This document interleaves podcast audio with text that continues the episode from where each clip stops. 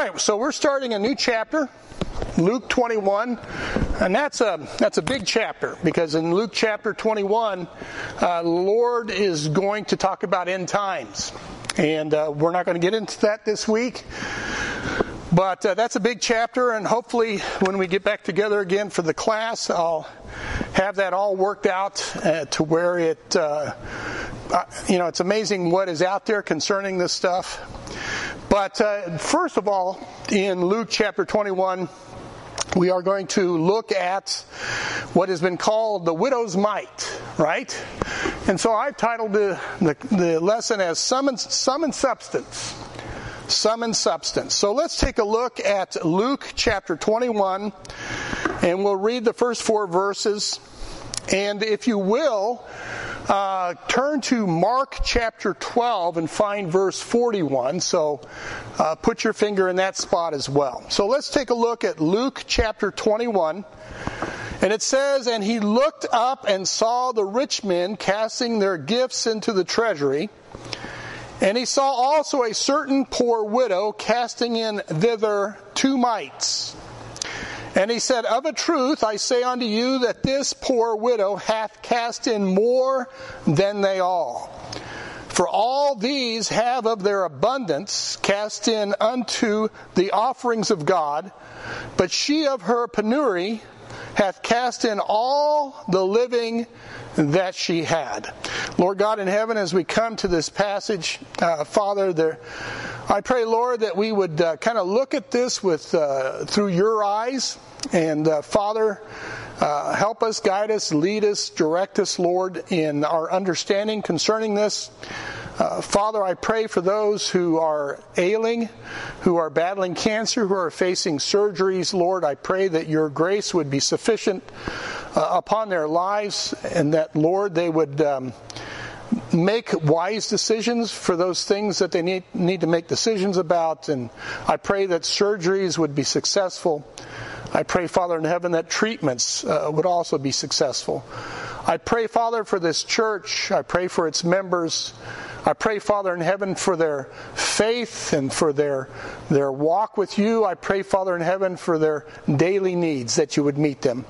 I thank you and I praise you in Christ's name. Amen. All right, so Notice the word and there in verse 1. That tells us what? That this is really a continuation of what was going on before. So the Lord is still in the temple, right? And uh, he's he's been teaching the people. He has been dealing with the Pharisees and the Sadducees. So he's had a very very busy, busy morning, busy day so far. Now I ask you to turn to Mark chapter 12 because Mark chapter 12 is the companion verse. Uh, if you will, to this scenario. So let's look at Mark 12. So we'll have both of these uh, passages in our mind to help us set the scene. And it says, And Jesus sat over against the treasury and beheld how the people cast money into the treasury. And many that were rich cast in much.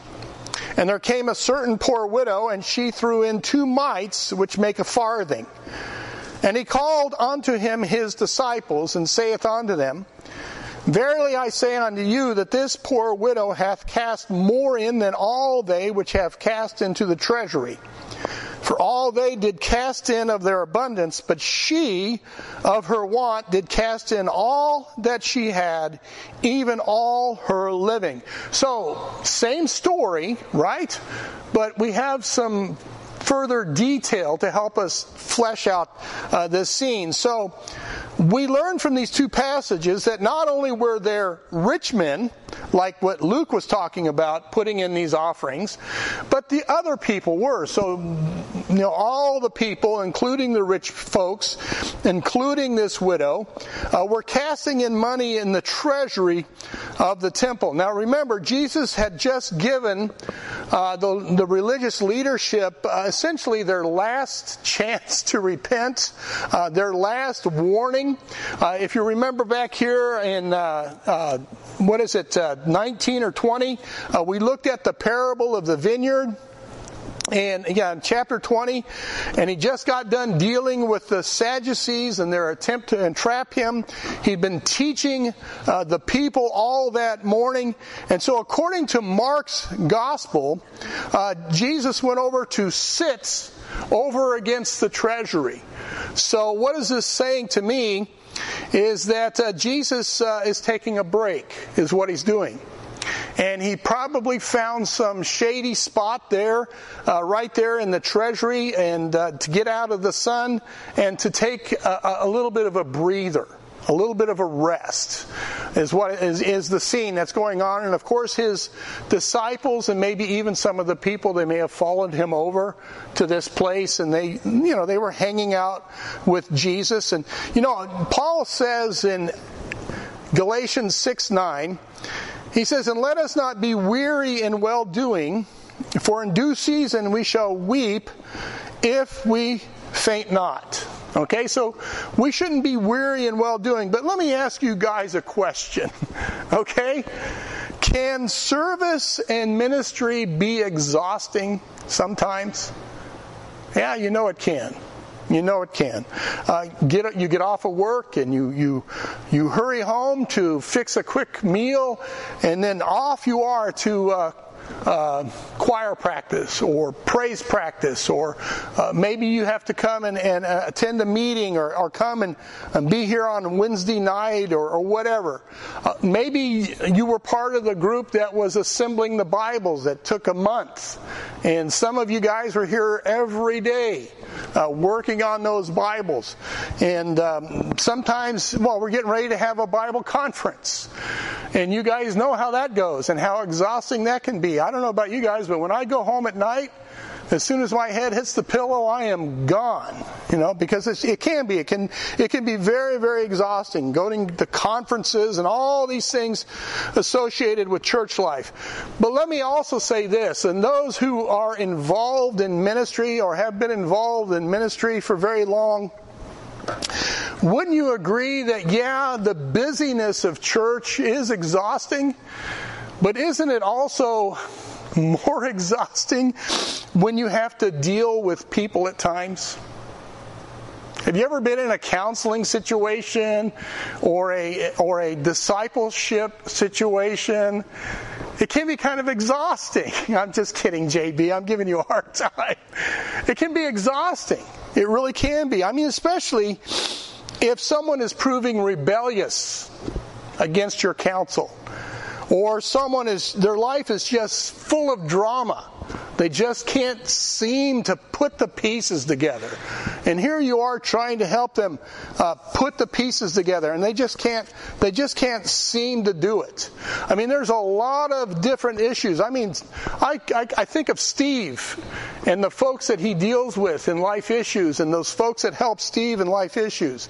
And i've heard some stories from steve uh, him getting up like at three or four o'clock in the morning and then going to take care of a situation and then not going back home but going straight into work afterwards you know, that's that's just plain exhausting because people demand time and energy and and love and I mean they can be quite quite demanding and they can be quite a drain on one's resources and energy. I'm not complaining. That's just bare fact, isn't it? That's just, I know I've been a drain on many, many people myself. It's just a, yeah, okay, Diane. It's just a fact, right? Uh, so, Mark tells us that Jesus had gone over near the treasury and sat down. Uh, he was tired. He had spent the morning teaching people, he had spent the morning dealing with his opponents, uh, he had spent the morning with the Pharisees and the scribes. And now he found a nice shady place to rest. I don't know about you, but that's an encouragement to me to know that even Jesus uh, needed a break, right? Even Jesus uh, needed a break. And I guess that's the point. There's nothing wrong with taking a break. There's nothing wrong with taking a break. Our pastor Brian is with his family down in Branson. He's he's taking a little bit of a break, and the reason why I say uh, say that because I was exposed to a church not that I was a member of. I think it was one of the churches that we went on a discipleship trip, but I was exposed to a tr- church that the, that they honestly believed that the pastor had no rights to take a vacation. And their expectation of their pastor was that he would be on call 24 7. Now that's just that's just not right. That's just not right.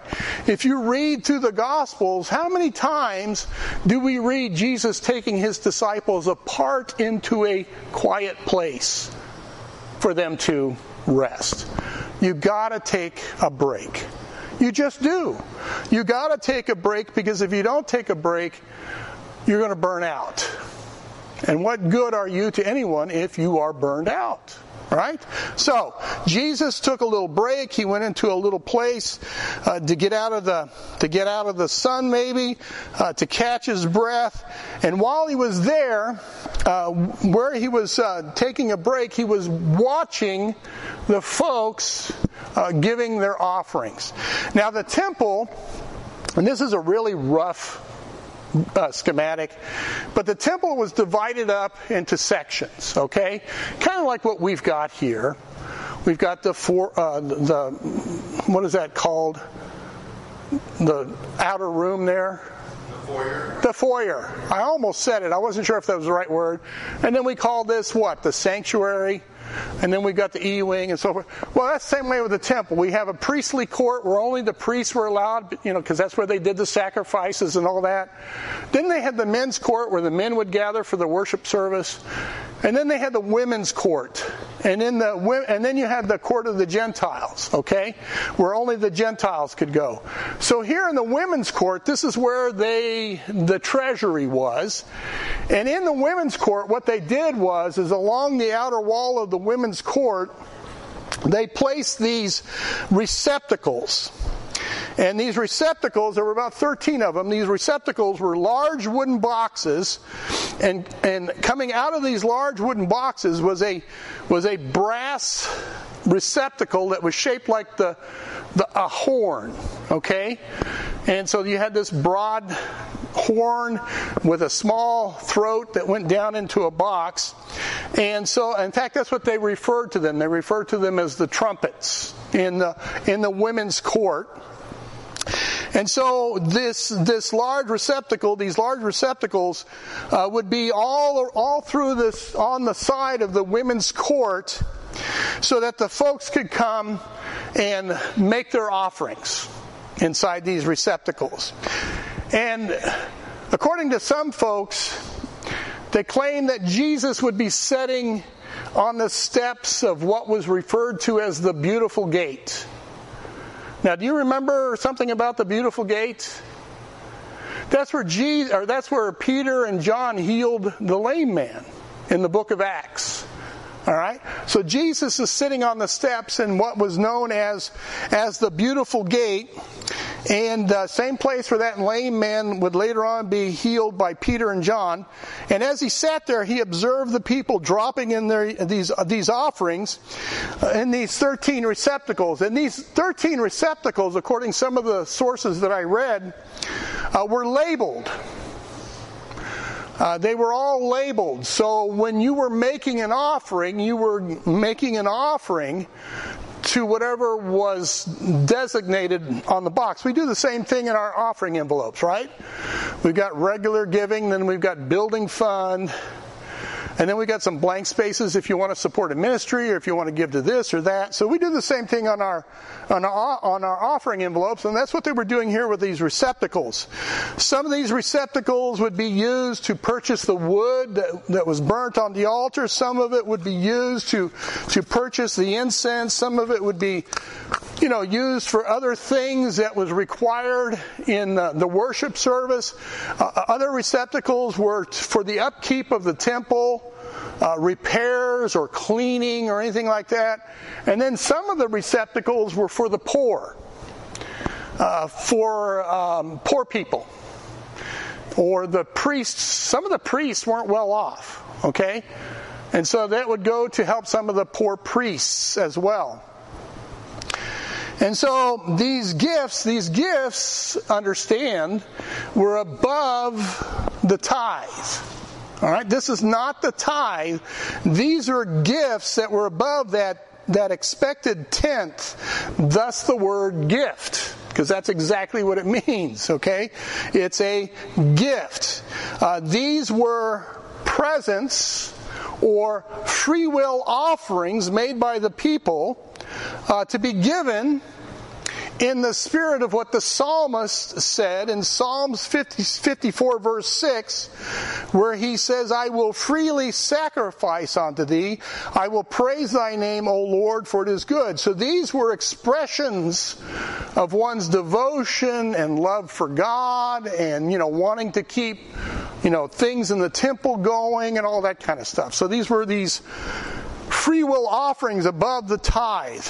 Now, notice what um, both Luke and, and Mark mention. That says that these people would cast their money uh, into these receptacles. The widow cast her money, uh, the rich cast their their money, and the people uh, cast in their money. In fact, Mark says that the widow threw in her two mites. She threw them in. Um, the same word, cast, casting. It's the same word, just a different English word. Now, I don't know. Was that because of the nature of the construction of the boxes? You know, I got online to try to find, and my goodness, there's like 15 different, you know, things. So I don't think they really know for sure.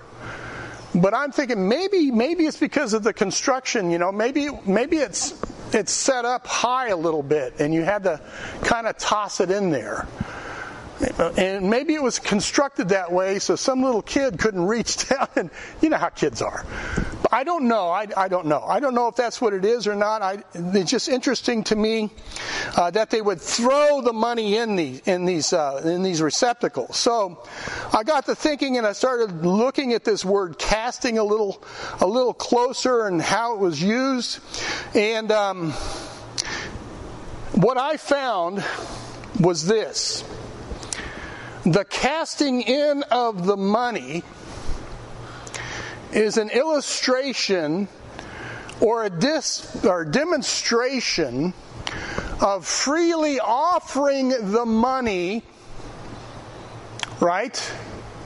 Freely offering the money into the care of another and letting it go. It was an act of this is my offering. I'm letting it go to be used as the Lord sees fit. So it's a it's an act of separation that you were making. The casting. The casting. And that's really is reflective of the heart of giving, isn't it? You're letting go of something that is yours into the care of someone else to do with it whatever needs to be done. It's that separation. I no longer lay claim to this. It is now yours, or it's now the Lord's. So I think that's what the casting is all about. I think that's what the casting is all about. It's the, it's the idea of giving a gift away to another for their enjoyment and you no longer lay any claim to it. That's really the spirit of gift giving, isn't it? Now, the deal with the rich people, probably not all the rich people, but you know how people are. Uh, the rich people would go from one receptacle to another and they would loudly proclaim how much they were giving. Now, maybe they wouldn't do it with the words, but if you had a handful of money and you tossed it into that brass receptacle, what kind of noise do you think that would make? That'd make a pretty big noise, wouldn't it? And of course, the more coins you had, the bigger the noise. Right? So I can see some guy pretty proud of himself with a handful of coins, tossing these coins in there, making a big racket.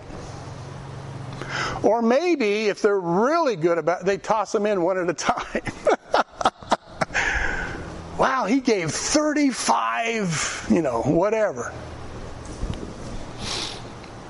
Point is, they wanted everyone to know how generous they were in their giving. Now, Jesus talked about that, didn't he? And he said, folks like that, they do. They receive their reward. And you know what that reward is? Yeah, the vain praise of men. And that's as far as it's going to go. You know, years ago, as a guest, um, I don't know if you remember this. Uh, we attended a church where the names of the big bo- uh, donors of the church were placed on a plaque, a brass plaque, right there in the entrance. I mean, that was one of the first things you saw when you entered into this church. And um, talking to some folks, I'd learned, I made mention of the plaque, and I had learned that there was um, some bickering over this plaque. And uh, the bickering was this some of the folks wanted to list the names alphabetically. All right? To kind of keep some, what is the word I'm looking for? Some anonymity. Other folks, no, we want it listed according to the biggest donors on down. Well, looking at the list, the alphabetizers won, uh, lost that debate. so it was the big donors that were at the top of the list. They wanted everybody to know how much or they were the big donors. I mean, that's human nature, isn't it? We want people to know. We want people to know. Because uh, men prefer the praise of men. Now, as Jesus watched these men cast in of their abundance, he noticed this widow working her way through the crowd to, to go to one of these receptacles. And when she went to this receptacle, uh, she tossed in two mites two mites. What a contrast is seen between this widow and these wealthy men. I mean, if you look here in Luke, right here up here in Luke uh, chapter 20, 46 through 47, what does Jesus say to the audience, to the people, and to his disciples? He says, Beware of the scribes which desire to walk in long robes and love greetings in the markets and the highest seats in the synagogues and the chief rooms at feasts, which devour widows' houses, and for a shoe or show make long prayers. Right? So, what a contrast between the wealthy and this widow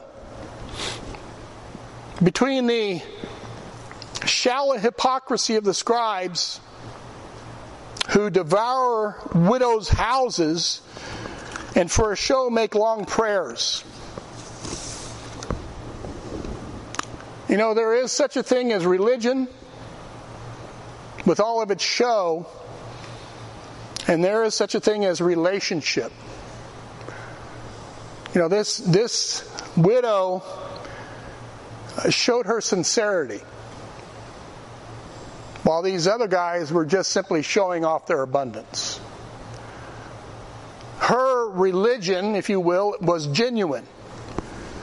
While the religion of folks like the scribes, it was simply a shallow sham meant for men to see.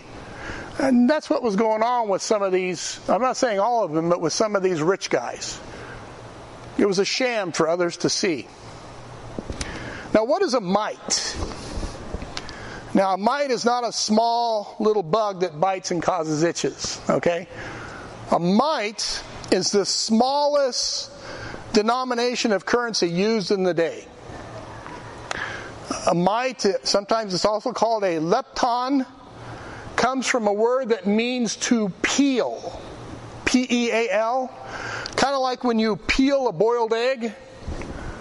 A mite was as thin as an eggshell. So that was a very small coin. Very small coin in denomination, not very big at all. It was made out of copper or brass, and Mark helps us out here. he says, you know, he's, he's, he's wanting us to understand, you know, the, the, the, the worth of this mite. And he says in Mark 4, uh, 12 42, she threw in two mites which make a farthing. That doesn't help me at all. a farthing. What in the world is a farthing? Uh, well, so I got to looking at it, and so you know, we've got pennies, we've got nickels, dimes, quarters, half dollars. So, uh, used to be silver dollars. Well, they did the same thing. So here it is. Two mites equal one farthing, or what they called a quadrant, or fourth. Okay? So it's a fourth of something. So four quadrants, or eight mites, equals one assarion. Okay, stick with me. An assarion was also a coin. It was a Roman coin made of copper or bronze.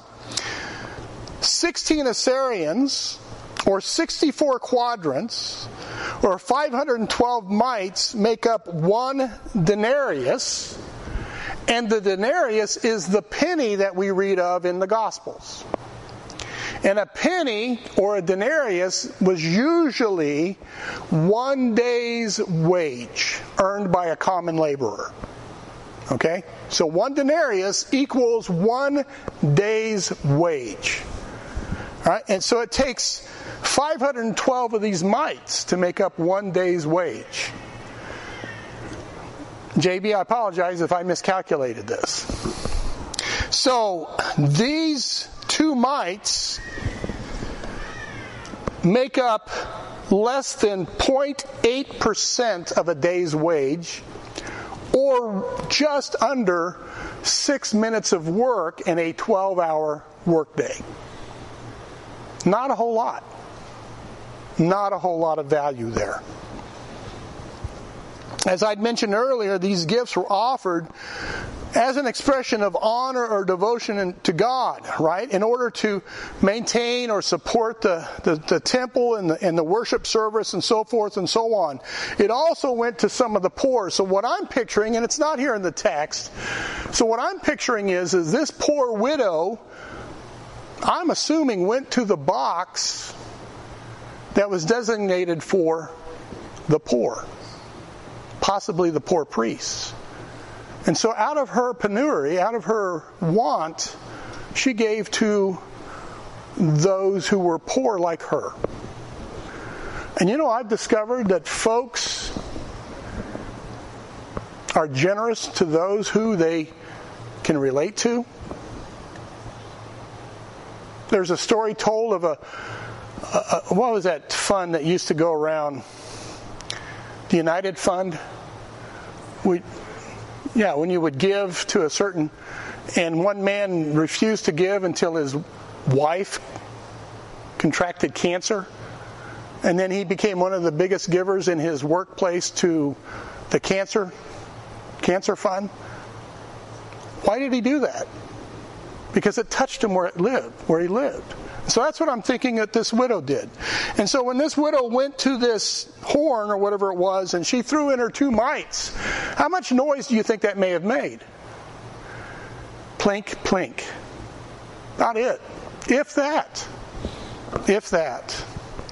And yet Jesus saw that.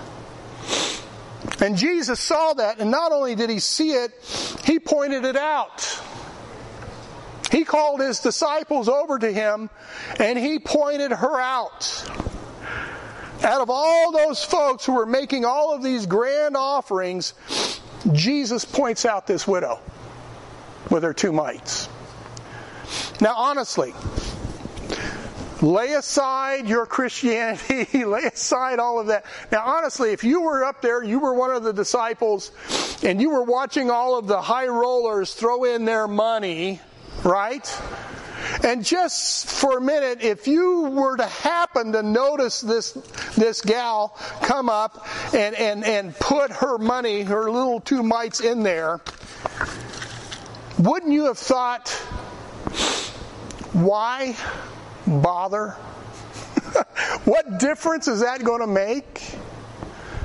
compared to what everybody else is giving?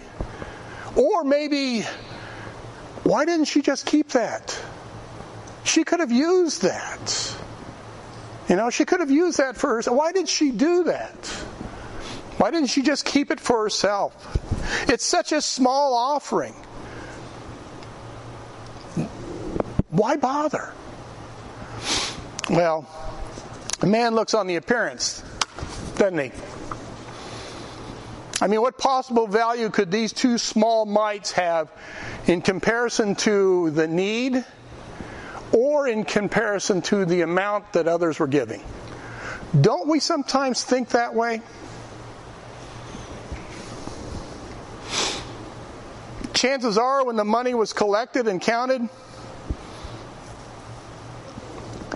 and they found those two mites, I could almost hear someone say, Can you believe this? what good is this going to do? You know? It takes over 500 of these to make up a day's wage. What good is this going to do? Chances are they may have even put it in their pocket or discarded it. I don't know. I don't know. But people have this mentality. I mean, I, haven't you seen folks in the parking lot when they drop a penny? They look at it and they just keep on walking. But boy, if they drop a quarter, they'll crawl underneath a car to get it. Have you done that, Shane? okay. but they will. They'll do it. I love it. Jesus puts it all in perspective for his disciples. That's why he calls them over. See, man looks on the heart, but what does the Lord look on? Uh, man looks on the appearance, outward appearance, but what does the Lord look on? The heart, doesn't he? Yeah, he looks on the heart. She, um, what she gave was a, an insignificant amount as far as value, but in principle, it was priceless. It was priceless. He says in Luke 21 4, For all these have of their abundance cast in unto the offerings of God, but she of her penury hath cast in all the living that she had. These rich men gave of their abundance. Now let me say this Jesus is not being critical of these men. Okay? He's not. Um, he, he doesn't have anything against the rich. All he's doing is he's making an observation that these men gave of their abundance. It made little difference on their bank account. All right? So his estimation of what was given is not based upon monetary value. It's based upon the heart. It's based upon the heart. I remember a conversation I had some years ago with a woman where her and her husband had given a certain amount to the church. And for them, it was a sacrifice. For them, it was a great deal of money.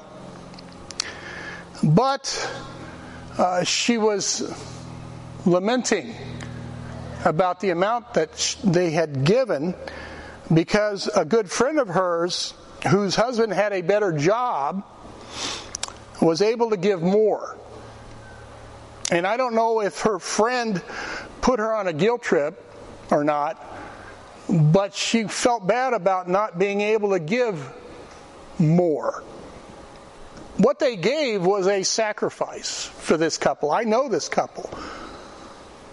And so what they gave was a sacrifice. So I, I tried to console her and I told her that God looks on the heart, not the amount.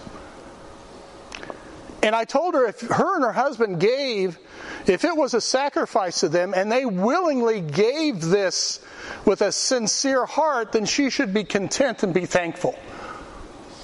God sees that. God sees the heart and the giving.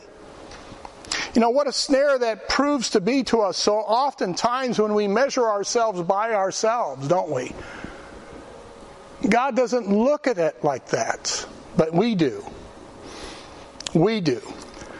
Jesus said that this woman gave of her penury. Now, I don't know if I'm pronouncing that right, But that means she gave of her deficiency. She gave of what uh, she lacked. In a church um, I was a member of some years ago, I served as a deacon, and part of the role of the deacon uh, was uh, we gathered the collection, and then we got the collection prepared uh, to send it to the bank. Okay. And so we had to separate the denominations and, and, and, the envelopes and everything that came in and just get it all organized for the folks who were to take it to the bank. And usually there, there are two, there were two of us assigned to this task. And it was never the same two guys right? They mixed that up. And so it was rotated through the deacons to take care of this one Sunday. And I remember this. one Sunday when it was my turn, I was assisting another elder deacon. I mean, this guy was long in tooth, but he was faithful to the core. I mean, he was there every time the doors opened. He was a good, good man. And uh, we were taking care of the offering in, in this little room, and we heard a knock on the door. And one of the members of the church peeked his door into the room and he, he told us, he says, you know, he says, um, I accidentally, I accidentally dropped a $20 bill in the plate and I only meant to give $5. Can I get $15 back? and the, the older saint, man, he didn't miss a beat. And he said, No, you cannot. It's now the Lord's money. And so the member, he looked a little, you know, uh, and then he said, Okay. He says, Well, at least the Lord will give me credit for $20. And again, without missing a beat, the older deacon says, Nope. You're only going to get credit for the $5 because that's what you intended to give in the first place. I thought, wow. Wow. Good for him. that taught me a lesson. But good for him. 2 Corinthians 9 7, every man according as he purposes in his heart, so let him give, not grudgingly or of necessity, for God loveth a cheerful giver. That man was not a cheerful giver that day. he lost out on $15.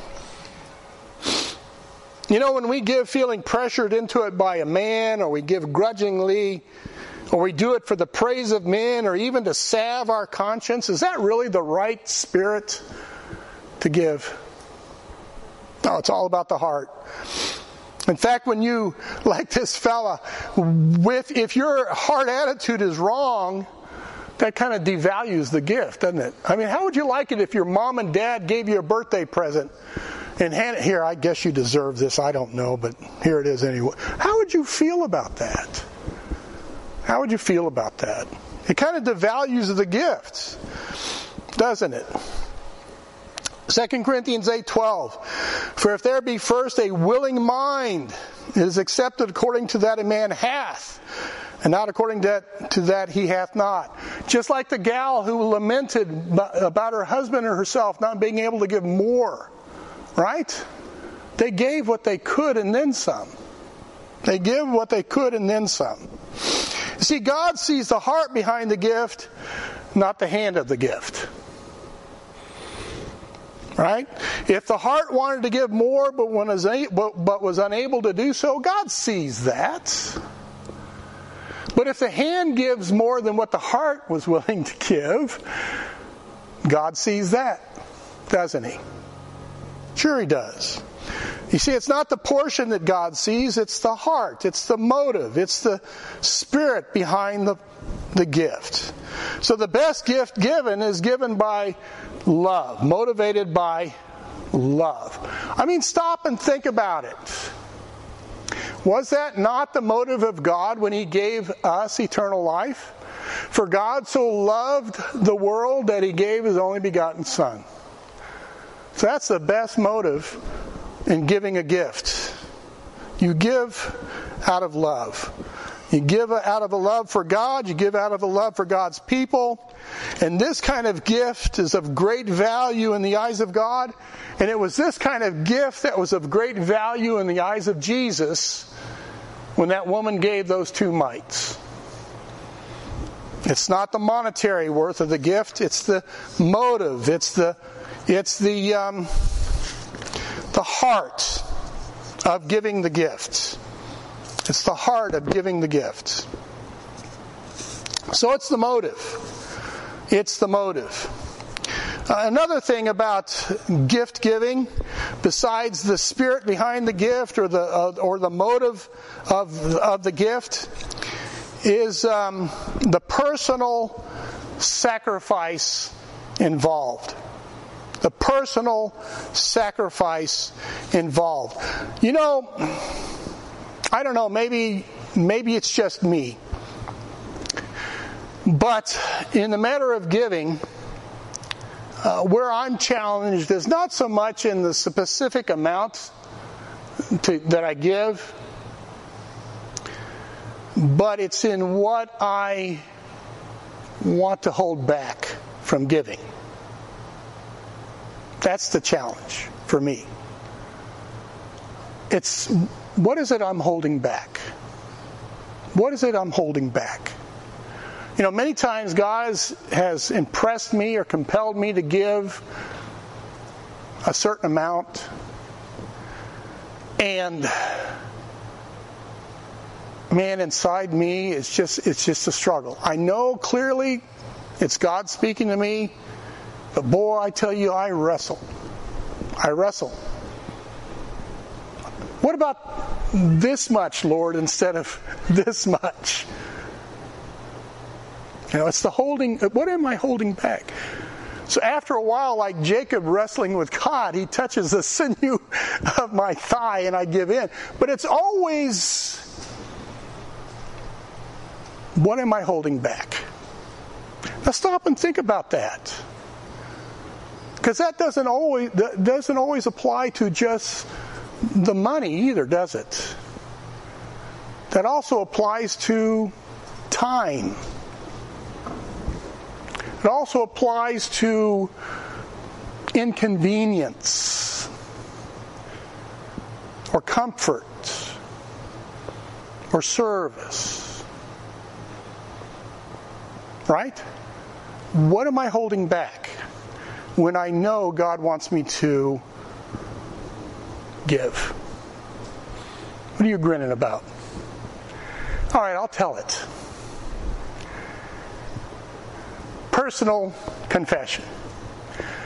I have these cheap piggy banks at home. And all my loose change goes into these cheap piggy banks. Well, I have a piggy bank sitting on my dresser, and you guys know about this, don't you? Yeah, I fill it up and buy a new one. All right? So, anyway, I had this one sitting on my dresser. It's almost full almost, I'm almost there. We have VBS, and Diane says, Why don't you contribute that piggy bank to VBS? almost full. I've almost filled it up. Well, honey, really, this is for Pradeep. yeah. And so I'm sitting there and uh, I'm gritting my teeth because it's almost full. I don't know if you guys can relate to, you know, it's a, it's a goal almost accomplished. Well, he touched the sinew of my thigh and I gave in. but that's what I'm talking about. It's just weird things like that. You know, what are you holding back on? That God is wanting you to to give. To give a cheap old piggy bank, you know? So again, it's not so much the portion that God looks at. It's it's the heart. And, the, and then the, one more thing here on this, and it kind of ties in. In the act of giving, turn to 2 Samuel 24. In this widow's mite, and the lesson he's trying to teach his disciples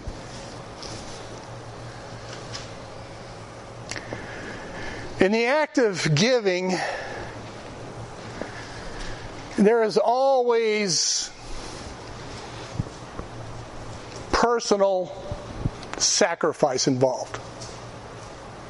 Genuine grace giving, there's always personal sacrifice involved. In 2 Samuel 24, we read of the story when the prophet Gad was giving instructions to King David to set up an altar to sacrifice unto the Lord because the Lord had sent a plague upon the people to chastise them for their sin.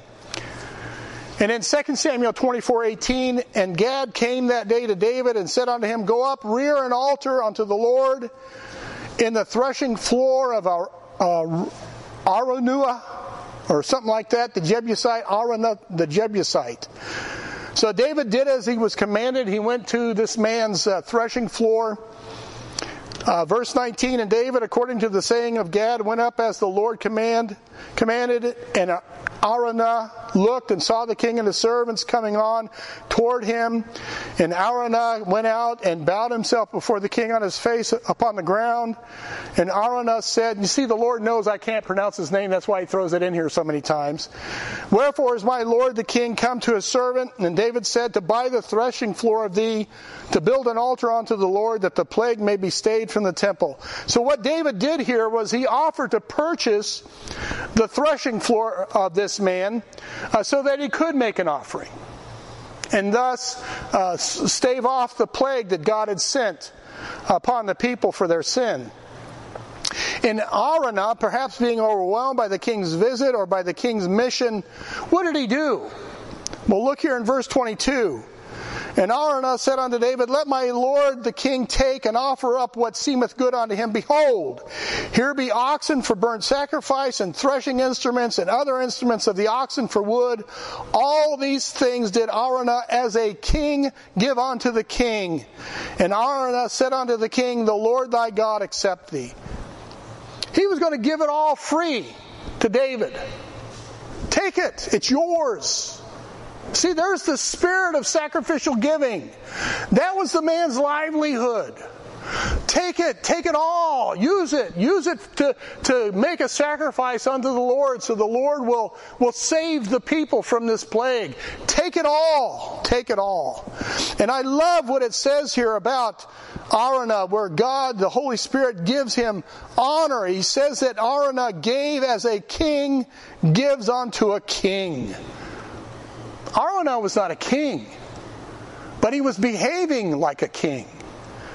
This was a kingly gesture on Araunah's part. And the Lord honored this man by putting this epitaph about him in the Word of God. He was giving like a king unto the king. But verse 24, David would have none of this. And the king said unto Araunah, Nay, but I will surely buy it of thee at a price. Neither will I offer burnt offerings unto the Lord my God of that which doth cost me nothing. So David bought the threshing floor and the oxen for fifty shekels of silver. And David built there an altar unto the Lord and offered burnt offerings and peace offerings. So the Lord was entreated for the land, and the plague was staved from Israel. The hearts of these two men were the hearts of kings. The one freely offered his livelihood to King David for an offering for the people. And David would not make an offering unless it was a personal sacrifice to himself. Unless it cost me. That's sacrificial giving. What does it cost you? What does it cost you? Now, David, could he afford the 50 shekels of silver? Oh, yeah, being a king, I'm sure he could. I'm sure he could afford even more. But that's not the point. It's not the amount, it's the personal costs.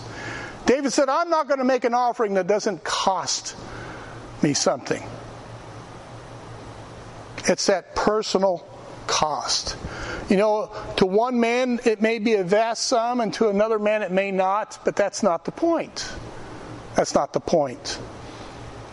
The gifts of the rich in the treasury, that day they cast in of their abundance, it, it didn't make a dent in their bank account. It didn't make a dent in their bank account. There was no personal sacrifice on their part made. But this widow who threw in all of her living, that cost her her breakfast, her lunch, and her dinner. That was true sacrificial giving. That's what the Lord's pointing out.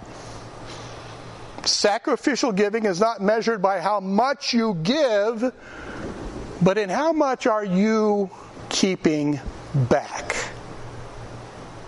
A piggy bank? how much are you keeping back? She cast in all her living. All her living. Romans 8:32 He that spared not his own son but delivered him up for us all how shall he not with him also freely give us all things I read a preacher one time say that if it were possible to stretch God to his limits in power, love, everything that he is.